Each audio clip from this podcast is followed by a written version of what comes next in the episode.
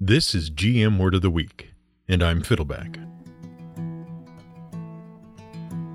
Ninjato. Upon waking from our lo mein induced torpor following the second anniversary celebration we alluded to two weeks ago, which is why there was no episode last week, upon returning from our second anniversary celebration, we discovered an email in our mailbox regarding a correction we had missed.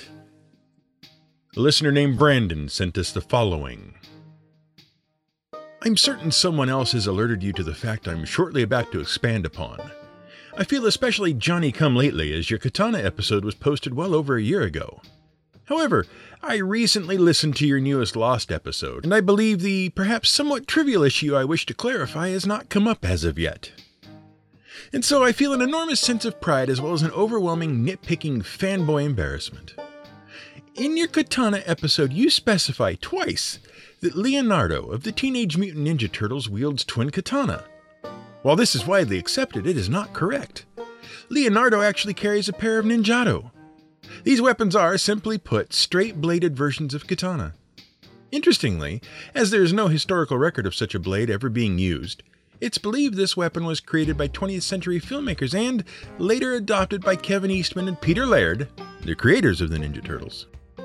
Thank you eternally for reading my nonsense. I absolutely adore your podcast and have recommended it to every word nerd I know. I look forward to your future content. Thanks, Brandon, for your email. It's clear you feel very strongly about this, and if this were just an issue of a fake Hollywood weapon of ambiguous existence, we'd let this go. But you, sir, challenged our knowledge of the Teenage Mutant Ninja Turtles. And that is something we simply cannot ignore. In short, them's fighting words. The problem is, Brandon has made two very definitive statements about two very non definitive things that people think are more definitive than they are. Both the Teenage Mutant Ninja Turtle franchise and the history of the ninja are complex and vague, and they are actually inextricably tied together. So let's talk imaginary turtles and non existent ninja swords. And while we can't prove that the Ninjato did exist, we can defend our statement that Leonardo's weapon of choice is properly called the katana. First of all, if you somehow missed the last 30 years of pop culture and don't know what we're babbling about, let's begin with the Teenage Mutant Ninja Turtles. The Teenage Mutant Ninja Turtles are exactly what they sound like. They are a team of four turtles mutated into intelligent, upright, standing humanoids. They're approximately 15 years old, and they've been trained in the art of ninjutsu by their master, a mutated humanoid rat, or, or ratoid human, named Splinter. They have several allies, including a television reporter or laboratory assistant or 15 year old high school student named April O'Neil. And they fight the Shredder, who is a human master ninja from Japan when he is not a reborn ancient Japanese Tengu demon or a robot ninja suit worn by an alien from outer space. They also fight the extra dimensional alien brain named Krang, except when they are fighting the alien slugs called Utrom. Except when they are fighting a whole race of alien brain slugs called Krang who are all named Krang. See, it's complicated. And the reason why it's been complicated is that there have been many different incarnations of the Teenage Mutant Ninja Turtles franchise.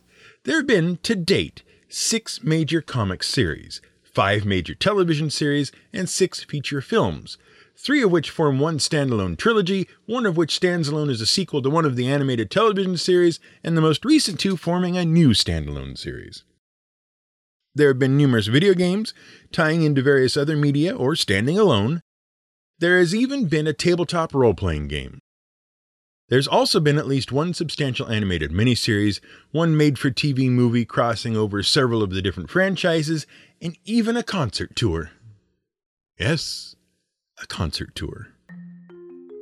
Going over the entire history of the franchise would take days, so we're going to have to focus if we want a definitive answers to what weapon Leonardo wields. Leonardo is one of the four Ninja Turtles. See, when Splinter, the mutated rat human or human rat, adopted the turtles, he decided to name them after his favorite Renaissance artists. Leonardo was named after Leonardo di Piero da Vinci. By the way, that mouthful just means Leonardo, son of Master Piero of the city of Vinci. The reason he goes by that mouthful instead of having a proper surname is because he was born out of wedlock. Everyone knows Leonardo da Vinci as the er example of a Renaissance man. He was a polymath, someone skilled at doing lots of things. He was an inventor, a philosopher, an artist, a scientist, an engineer, and a mathematician. Who were the other turtles? Fine, just to add a little bit of culture to this discussion, we'll run through them. Raphael's namesake was Raffaello Sanzio da Urbino. He was an Italian painter and architect who is most famous for portrait work and for a number of rooms he designed and decorated in the Vatican Palace. Michelangelo was named after Michelangelo di Ludovico Buonarroti Simoni. Today he's about as famous as Leonardo da Vinci, and he is known for his most famous sculpture David and his most famous painting on the ceiling of the Sistine Chapel. Finally, Donatello was named after Donato di Niccolo di Betto Bardi, He's much less well known than the other three and worked primarily in sculpture and wooden bas relief. Anyway, each of the Ninja Turtles was trained to wield a specific ancient Japanese weapon. Donatello wielded the bo, a Japanese quarterstaff. Michelangelo used a pair of flail like nunchaku. Raphael used a pair of parrying daggers called the sai, and Leonardo wielded. Well, here's where we get to the crux of the issue. He is popularly referred to as wielding a pair of katana. You know, the curved Japanese longsword we discussed back in that one episode. But his blades vary in length from depiction to depiction. That's bad enough. But his blades are also depicted as straight blades in some versions. And, in fact, the depth of the curve varies substantially even when his blades are curved. And this isn't insignificant. See, the thing that makes a katana a katana is that it is a curved, single edged sword. No curve, no katana. So, which version is right? Which one is definitive? To answer that question, we have to discuss the history of the franchise and the comic book industry that spawned it. To say the story of the Teenage Mutant Ninja Turtles franchise begins with comic artist Peter Laird and Kevin Eastman wouldn't quite be accurate. The story really begins with a countercultural revolution in the comic book industry that began in the 1970s. In our episode on Adamant, we described how the comic book industry struggled against accusations of encouraging juvenile crime and violence in the 1950s, and that the result was the creation of the Comics Code Authority. That was a voluntary self censorship program by comic book publishers to avoid gore, violence, and sex, and that heralded the Silver Age of comics. But by the 1970s, a counterculture was starting to grow in the comics industry. In the mid to late 1960s in the United States, anti authoritarian movements and the civil rights movement were coming to the fore. Big social changes were happening. And as a result, the Comics Code Authority started to lose power. Comic books were starting to tackle more complex social themes. The stories were becoming darker and with higher stakes. And then, in 1973, a major event shook the comic book community. Spider Man's girlfriend, Gwen Stacy, was killed right there in the pages of Amazing Spider Man issue number 121. She died when Spider Man inadvertently broke her neck, trying to rescue her from a fall. And that heralded the so called Bronze Age of comics. During the Bronze Age, several famous comic book authors rose to prominence. Frank Miller took over writing on Daredevil and then Batman. Remember that Daredevil thing, that's important. Alan Moore wrote his dark and gritty deconstruction of the entire superhero genre, Watchmen. And comics began to gain acceptance as an art form rather than just as silly stories for children.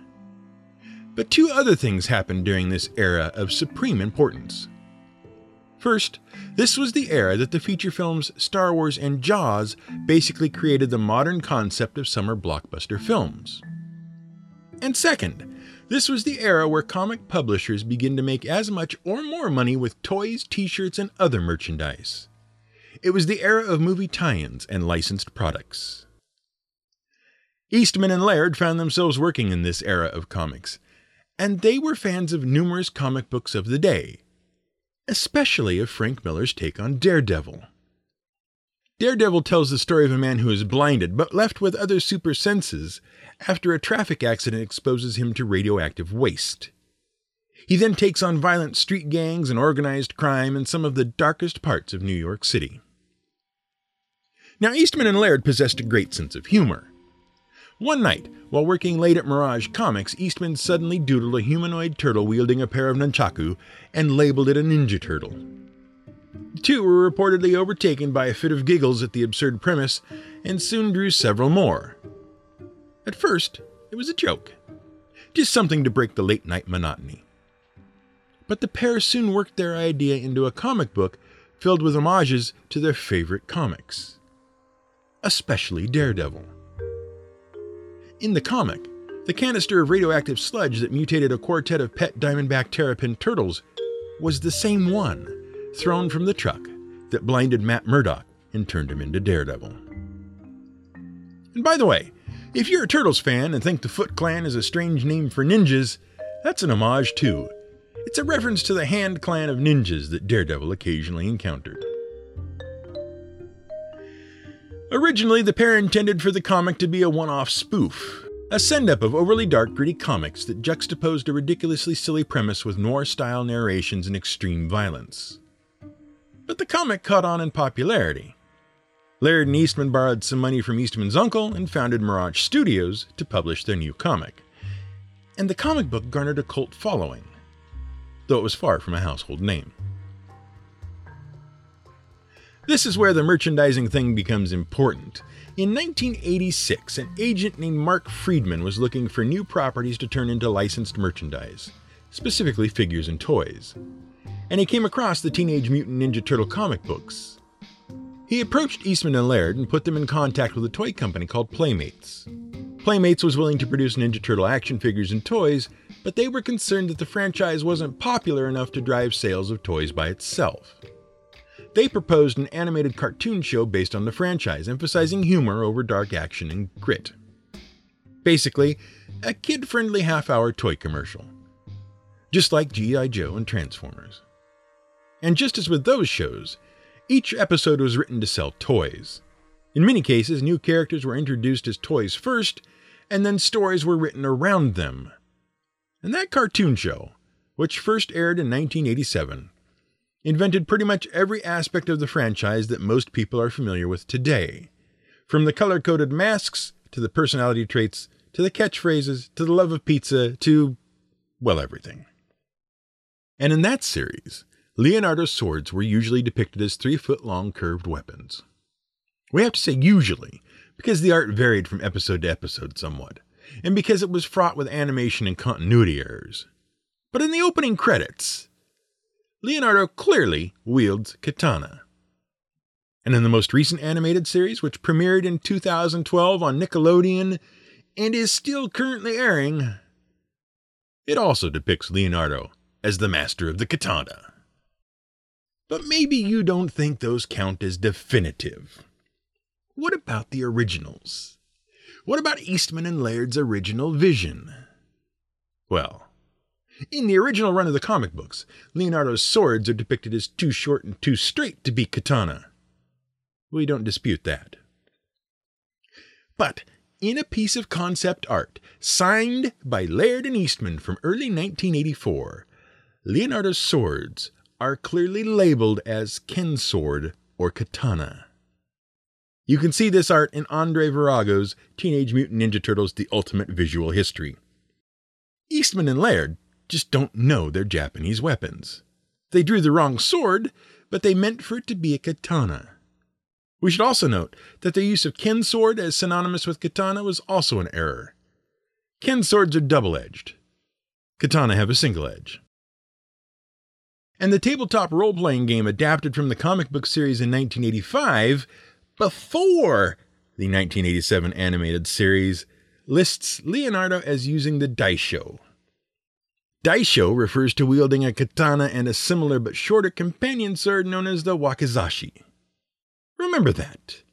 The wakizashi is basically a shorter cousin to the katana. It is also curved and straight edged. But let's say, for some reason, you don't care about the Teenage Mutant Ninja Turtles and our accuracy regarding their armaments. What does any of this have to do with a non existent weapon? Well, that brings us around to the Ninjato. The Ninjato, also called the Ninjaken or the Shinobi Katana, which are all names that pretty much just translate to ninja sword, is a straight, single edged sword with an angled but not a pointed tip.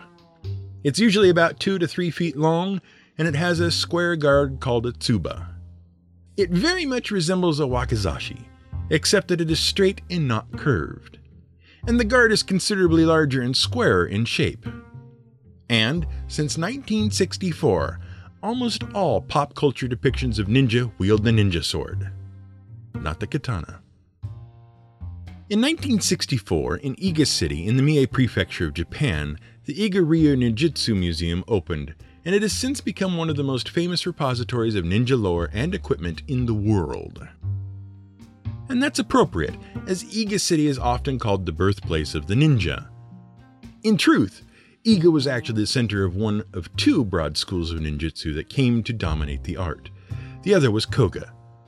Thus, although there were many different ninja traditions based on the same framework throughout Japan, the Iga Ryu and Koga Ryu traditions were the biggest and most famous. Now, we've talked about ninja before. But the problem with talking about ninja is this they were quite secretive and protective of their techniques and that's because ninja were spies, saboteurs, assassins, and espionage agents for hire. Their art was known as ninjutsu, but ninjutsu was actually a collection of some 20 or so different combat, infiltration, and athletic techniques. And because of their mastery of stealth, infiltration, disguise, and gunpowder, they were often attributed with supernatural powers. The Iga Ryu Ninjutsu Museum's collections were a mix of bits and pieces of historical record and artifacts, as well as replicas and mock ups. And among the replicas were several straight bladed swords they called the Ninjato. At the same time, these swords appeared in a popular Japanese series of movies called Shinobi no Mono, or Tales of the Ninja. But the Ninjato really becomes synonymous with the ninja thanks to a self proclaimed ninja master, an American ninja master, Stephen Hayes. In the 1970s, a theater major by the name of Stephen K. Hayes visited Japan to pursue his love of martial arts. In 1980, he returned to the United States after his visa ran out with his new wife Rumiko and self proclaimed title of Master of Ninjutsu. Almost immediately, he began publishing books and articles romanticizing the ninja of Japan. He presented the ninja as an oppressed class of mystic warriors, constantly at war with an oppressive government. They were champions of the lower classes. And most historians will tell you that this is a load of bunk. While it is true that many Japanese leaders did employ commoners as makeshift spies and assassins, the Iga, Koga, and other ninja were true professionals. They were full time experts for hire and among the Iga and Koga families numbered some 90 powerful families and clans that were employed by the most successful members of the Japanese ruling castes until 1581. That is, until the warlord Oda Nobunaga systematically laid waste to the ninja clans in the mid 1580s. The few surviving ninja continued to practice their art in secret, becoming bodyguards and spies for hire. In the 18th century, it appears that some of the remaining ninja formed the foundation for the Japanese government's first true intelligence agency and secret police force. Now, despite his dubious historical accuracy, Hayes's multitude of books about ninja history and ninja techniques became extremely popular, and his formidable martial arts skills gained him a great deal of notoriety. Black Belt magazine named him one of the 10 most influential martial artists of all time and he basically invented the American popular culture version of the ninja, black pajamas and all. Yeah, see, historical ninjas probably preferred disguises or actual camouflage to black pajamas. In fact, his writings were responsible for the sudden explosive popularity of ninjas in the 1980s. The same popularity that led to Daredevil fighting hand ninjas, and to comic artists doodling Ninja Turtles to pass the time. Hayes actually had a lot to say about ninja sword technique and about what swords ninja used. He explained that the oppressed, downtrodden, impoverished ninja could not afford to avail themselves of the work of master swordsmiths. So the katana and the wakizashi were unavailable to them. Instead, they developed a smaller, more easily concealed straight blade. The Ninjato, a sword he probably learned about thanks to Japanese cinema and the Iga Ryu Ninjutsu Museum replicas. And as a result of his articles and books, modern sword manufacturers actually started selling replica ninja swords in the pages of Black Belt and other enthusiast magazines. The problem is that there is no historical evidence that the Ninjato ever existed. The only examples of the weapon are replicas, and the earliest of those were manufactured in the 1960s. So the whole thing is a myth. Or is it? What writings we do have from the time point strongly to the ninja favoring smaller and straighter blades. One scholar of Japanese medieval history, Dr. Stephen Turnbull, has written about the importance of the sword in ninjutsu as both a practical tool, an instrument of assassination, and as a weapon. He posits the ninja might have preferred wakizashi with less pronounced curves, and that they may have fitted them with modified tsuba, those squarish guards, that would serve them well in their work. And certainly, the successful ninja, king of assassins and assassins to kings, could have afforded those luxurious blades, unlike Hayes's impoverished rebel freedom fighter. Further, there are straight swords in the historical record that do more closely align with the description of the ninjato. These swords, like the chokudo, which literally means straight sword, predate the era of the katana and the wakizashi, but the predecessors to the ninja that were getting their start in the 1200s may have relied on such blades. In the end, it's impossible to be completely definitive about whether the ninja used a special sword that was worthy of its own name, the ninja sword, or whether it should be called a modded out katana or wakizashi.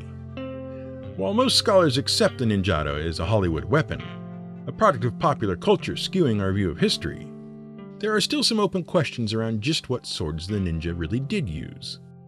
And it's also impossible to be completely definitive about the Teenage Mutant Ninja Turtles. There have been so many versions done by so many different people at this point that it's hard to be sure of anything. But we can say this much Leonardo was meant to wield katana. And he has wielded katana. And he does wield katana. So, definitively speaking, we were right.